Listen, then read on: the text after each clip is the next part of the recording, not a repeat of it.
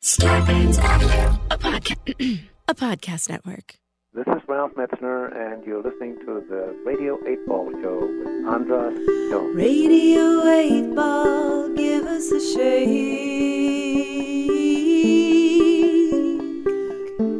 We're in the studio, tempting fate. Wherever you are, putting questions to the songs which we will randomly select here with the help of our friend Synchronicity. Now it's time for Radio 8 Ball, give us a shake. Radio 8 Ball, give us a shake. It's the Radio 8 Ball Show.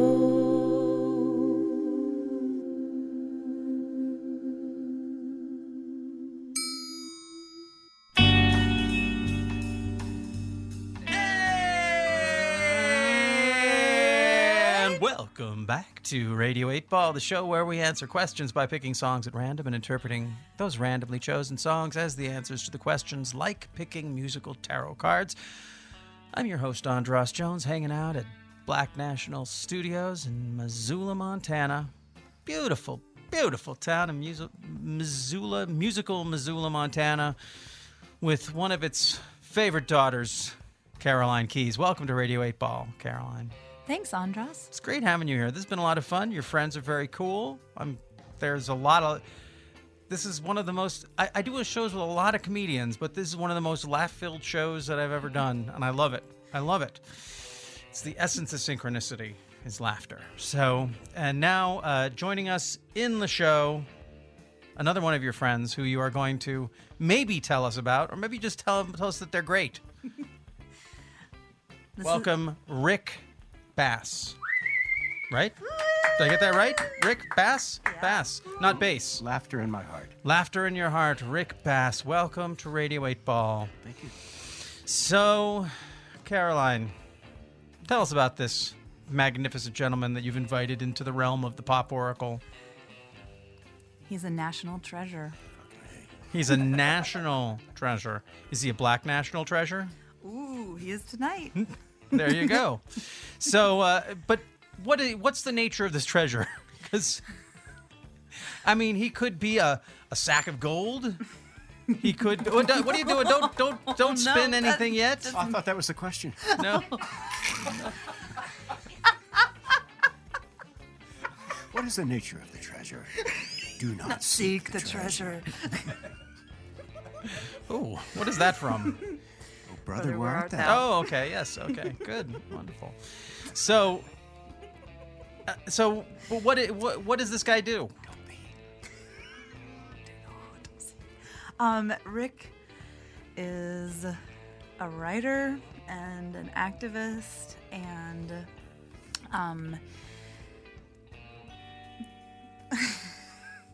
and he just makes you laugh. Yeah.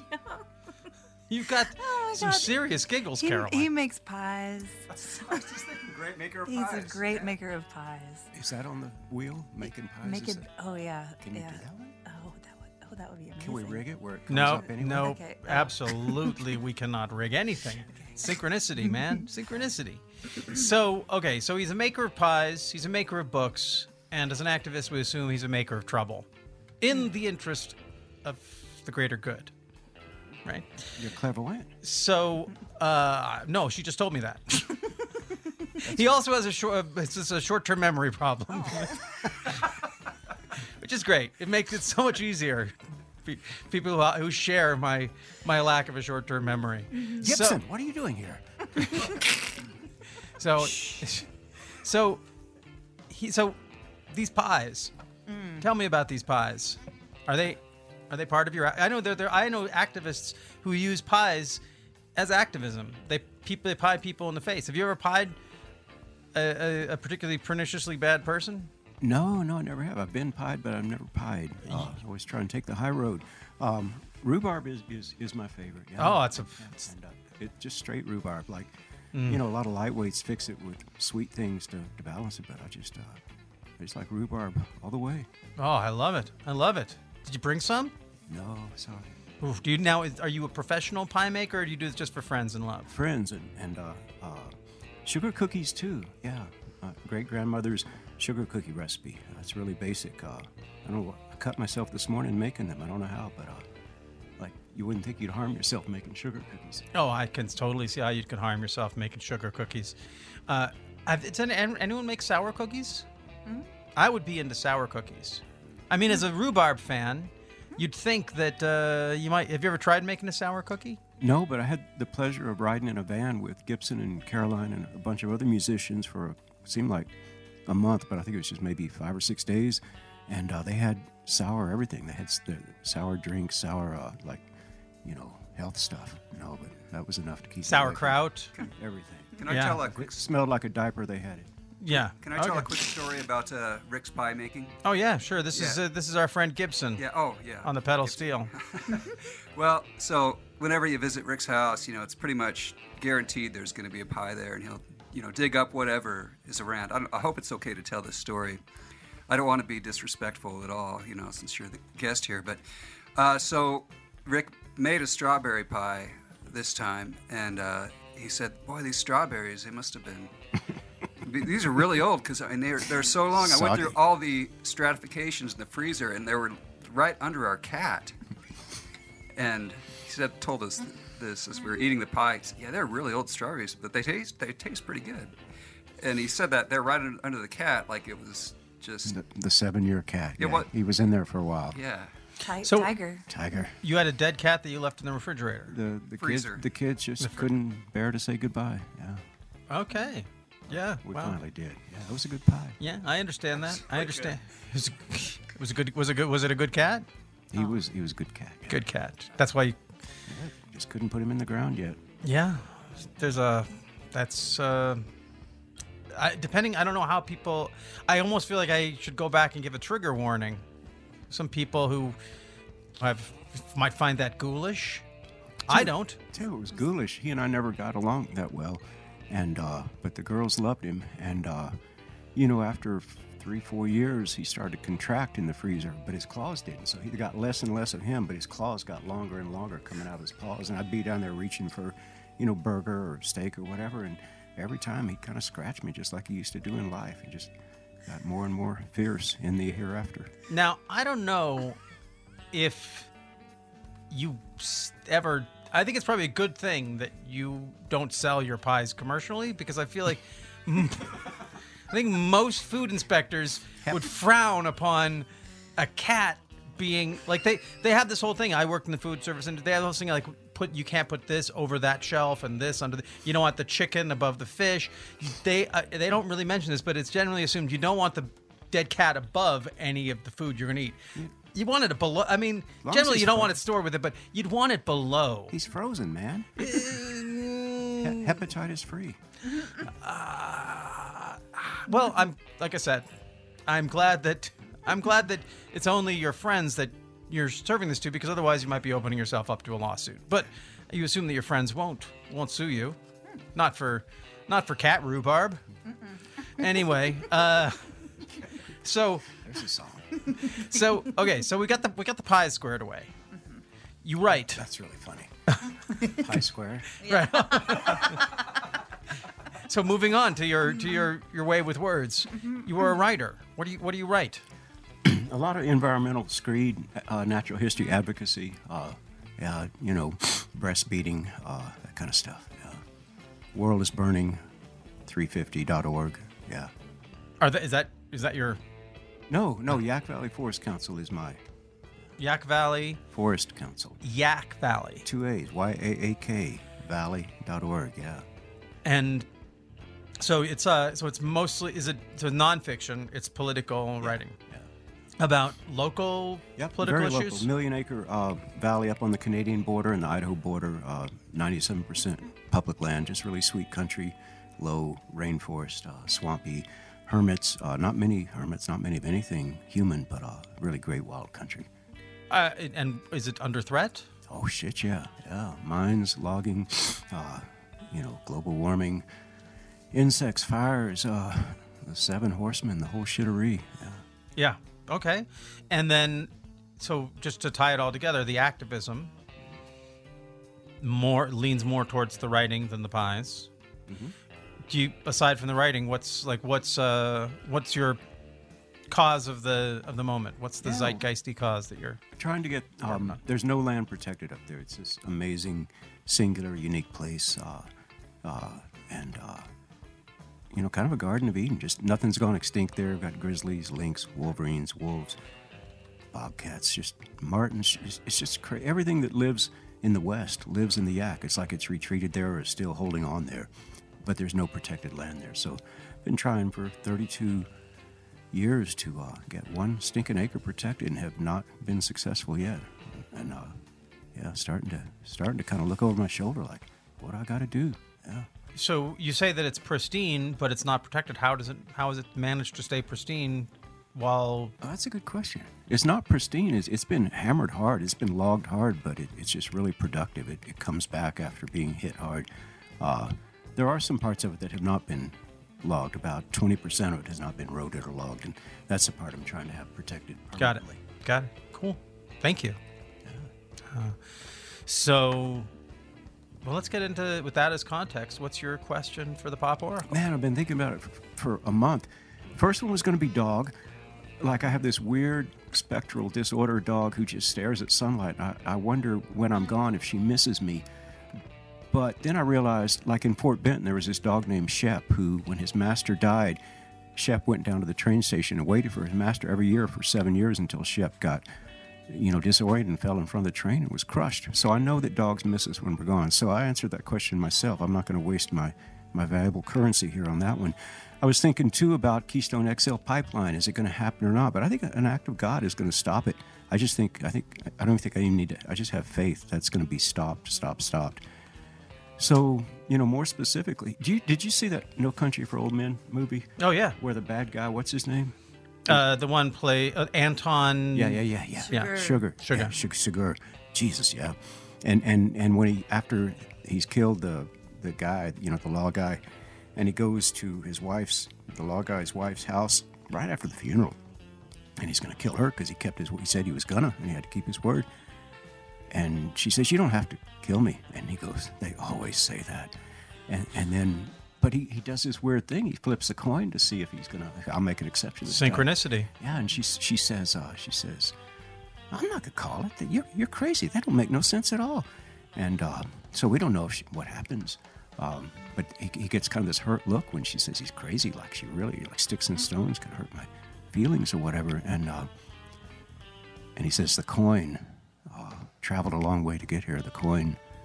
knows. We don't know, but the coin knows. The coin came here to find you."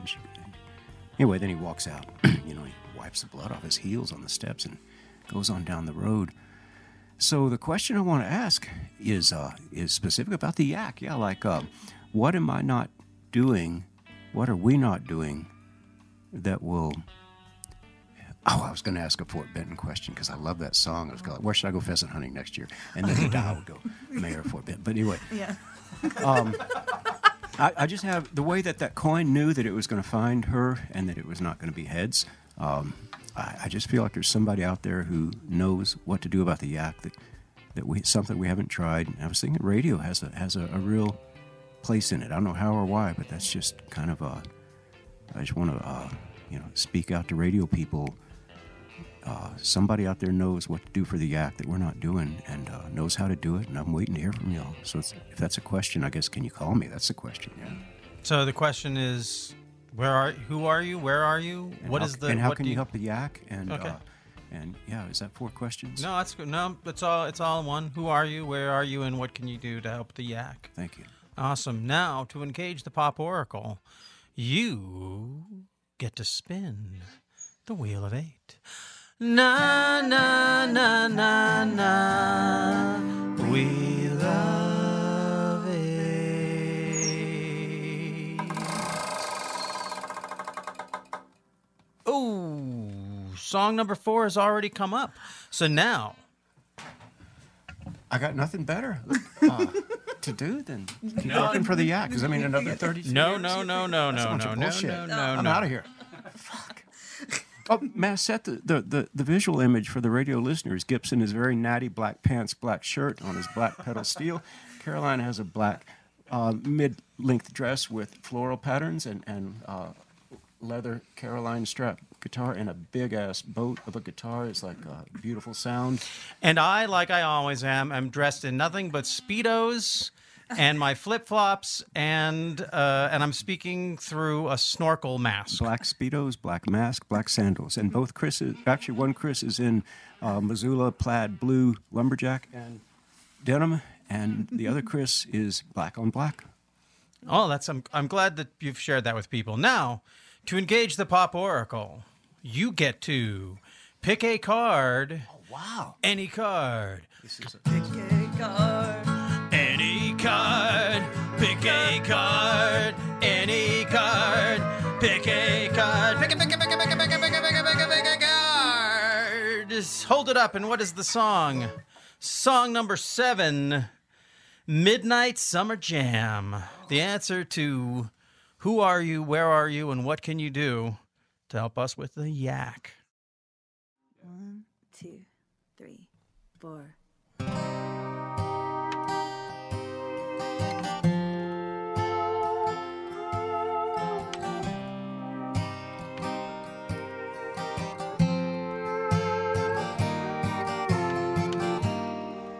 Come spilling out of Charlie's any minute now, any minute now. Someone should take her car keys, she'll probably hit a cow. They're all black anyhow.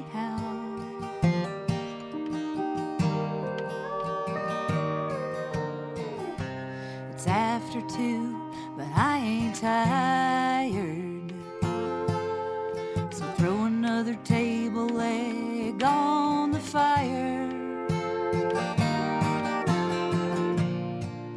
and I'll play the songs you like, jukebox until first light, 'cause I never was a dancer.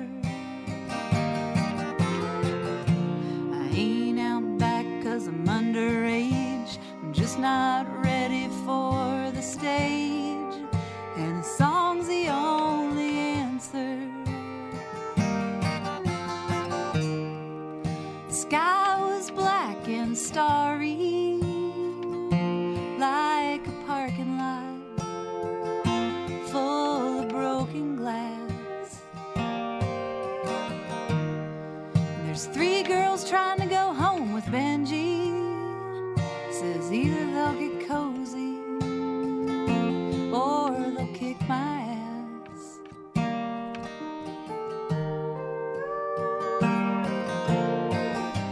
Now this one's wrestling the bartender.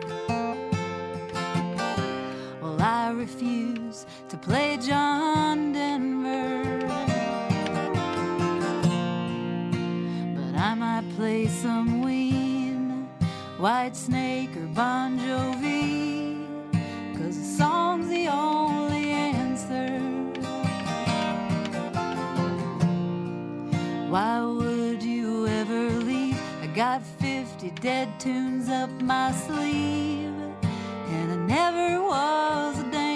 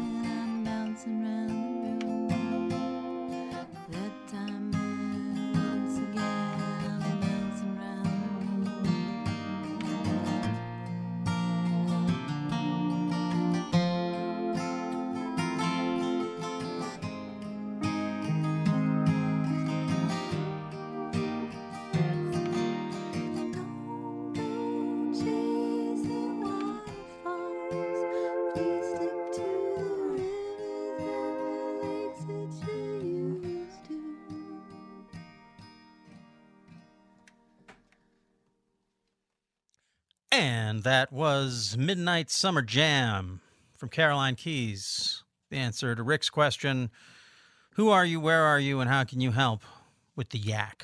Two A's, people. Two A's.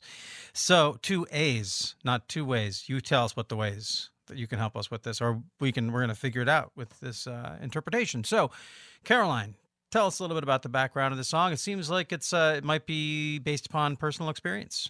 Yeah, this is one of the songs off of the album that I'm writing in response to Justin Timberlake's Man of the Woods. Oh, and there's a song on it called Midnight Summer Jam? There's a song on his album called Midnight Summer Jam. That's,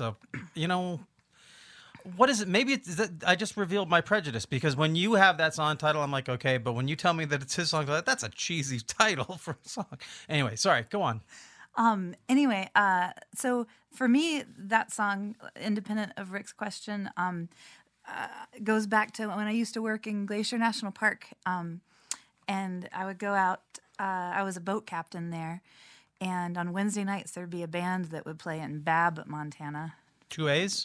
One A, three B's, and it's about the same latitude as Yaak. They're both right up against the Canadian border. Probably 200-300 miles, 200 miles between them, and it's on the Blackfeet Indian Reservation.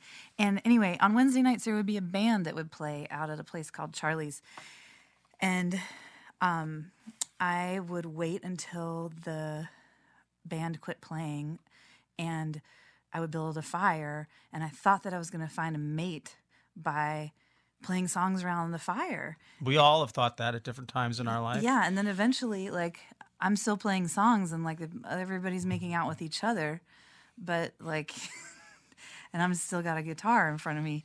And were you into Benji? No, but he came up to me and said, dude, there's three girls trying to go home with me, and I was like, what are you going to do? And he goes, I hope they get cozy, because otherwise I'm in trouble. Hope they get along. Anyway,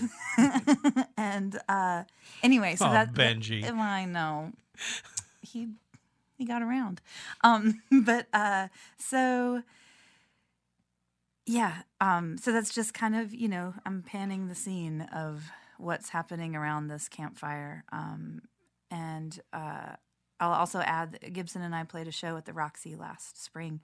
And we borrowed Chris Sands' fake campfire, and we also put pine boughs under every seat in the Roxy, and so just at the end of the show, you just threw a match out. No, we had it like Oprah style. We had everybody reach under their seat and bring up the pine bough, and then we had full trees under the stage that came up on the stage, and on the screen we had the Northern Lights. Nate Beale did the animation, and so we transformed the Roxy into a forest, so I could invite everyone into that sweet experience. It smelled really good. I bet it smelled really great. Yeah, it did. And then, Gibson went. We had a bottle of Wild Turkey and a bunch of cups hidden behind the steel, and so he just went out in the audience and started pouring Wild Turkey. Was it an all ages show? Oh yeah. Don't tell Chris Sand that he's the manager. He's the manager. Yeah. He's probably not in the studio right now. I probably didn't hear that. Yeah. Never. Yeah. Anyway, but so now because it's out there for everyone. Independent of Rick's question, that's where the song came from. Okay, that's history. Well, let's turn this over to Rick. Rick, what did you think about that as the answer to your question? I'm paraphrasing, but didn't you have a line in there that says "Song's the only answer" or "Song's"? Was that the line? Right? Yeah. No, I think we need some musicians to step up and help us, because we've been just bare knuckling, arguing, fighting, and we need something in addition to that. Thank you, Caroline. Thank you, Gibson. Mm-hmm. Thank you, Andras. Yeah, I'm trying to think of. Cast my mind onto that. I mean, there's all, like you said, there's a lot of music, and it's about musicians and about. I'll tell you, I've only been married once. I was married once. I also, when I got divorced, went for walks with Chris Sand. He actually took me out to there's a skate rink out in Olympia, and we brought a stick, and he brought a bag full of like old sort of walnuts or some kind of nuts that he got off a tree, and he just threw them so I could hit him. It was the best, best therapy for the day that you find out that your life has come crashing down as a total surprise to you. Mm-hmm. But before that, 11 years before that, I met her around a campfire playing music in much of the same scenario that you talked about, except that it was successful for 11 years. And then it wasn't. But that relationship, that with the, where we were, the campfire we were at was in just outside of Mercury, Nevada, which is the Nevada nuclear test site. And we were protesting nuclear testing on this big walk from Vegas with the Western Shoshone Nation and Rick Springer, who was an activist who made people who maybe who were part of the anti-nuclear movement in the 80s and 90s might remember. He was on the news as they were the press corps in Nevada was giving Ronald Reagan, former president Ronald Reagan, this crystal eagle as a symbol of like honoring him. And Rick Springer was there, and he, the story is the way he told the story, he saw a path clear. And he walked right up on stage past the Secret Service guys and said, "Excuse me, Mr. President," and held it up. And then they tackled him, and it smashed down, and a piece of crystal eagle hit Ronald Reagan in the face. And so Rick had to go to federal prison for like 2 years for this. And he's passed away since then. But his action inspired us on that walk so much. We were, there was a sense like a lot of times when you're doing, if you're an activist, a lot of the activism you do feels like nobody sees it, nobody hears about it. Are we just doing this? Is this just a symbolic thing? And does it make a difference? And then this one, but while we were out there, this guy took this courageous act that the way he describes it felt like it was divinely inspired. Like he didn't go there with that intention. He saw that, and then he saw a space clear, and he just responded and went. And what he did inspired everyone. And I mean, it still inspires me. I'm getting chills thinking about it. And not just his action, but the effect it had on me and the effect it had on everyone there that day. And I'm actually really moved by it as I'm thinking about it. And I just think that there's something, and I was at the most inspired point in my life as a musician. I did the whole walk with my guitar, walking like from Vegas to, it's a 60-mile walk, 6 days we did, and every day I was just playing my guitar and singing. I can't imagine doing that now. But I think that could, like, I guess for me, that's what I got is that there's that sense of, first of all, that when you're in that place of being inspired musically, you are called to work for justice, to work for, it makes you an activist. Mm-hmm. And then there's the other idea that at any point in our life, there could be that opportunity to do something that seems like a futile and maybe dangerous gesture, but the effect they can have is so profound in inspiring other people. So I'm just thinking of imagining if people are, you say, who are you, where are you, and what can you do? The idea that, of just knowing that you might be able to take that one action that inspires other people to take action. And if you're a musician, there's a way that you can, I don't know, channel that, not even channel, you can channel the activism into the inspiration of your art. And I just know when you're in that place, I don't know, you're probably incredibly young, Caroline, but I'm an old and crusty guy. Mm-hmm. And I'm talking about when I was in my 20s. And when I was in my 20s, I was just on fire with music. You could happen out there in the lives and the minds and the hearts of the people who are listening to that.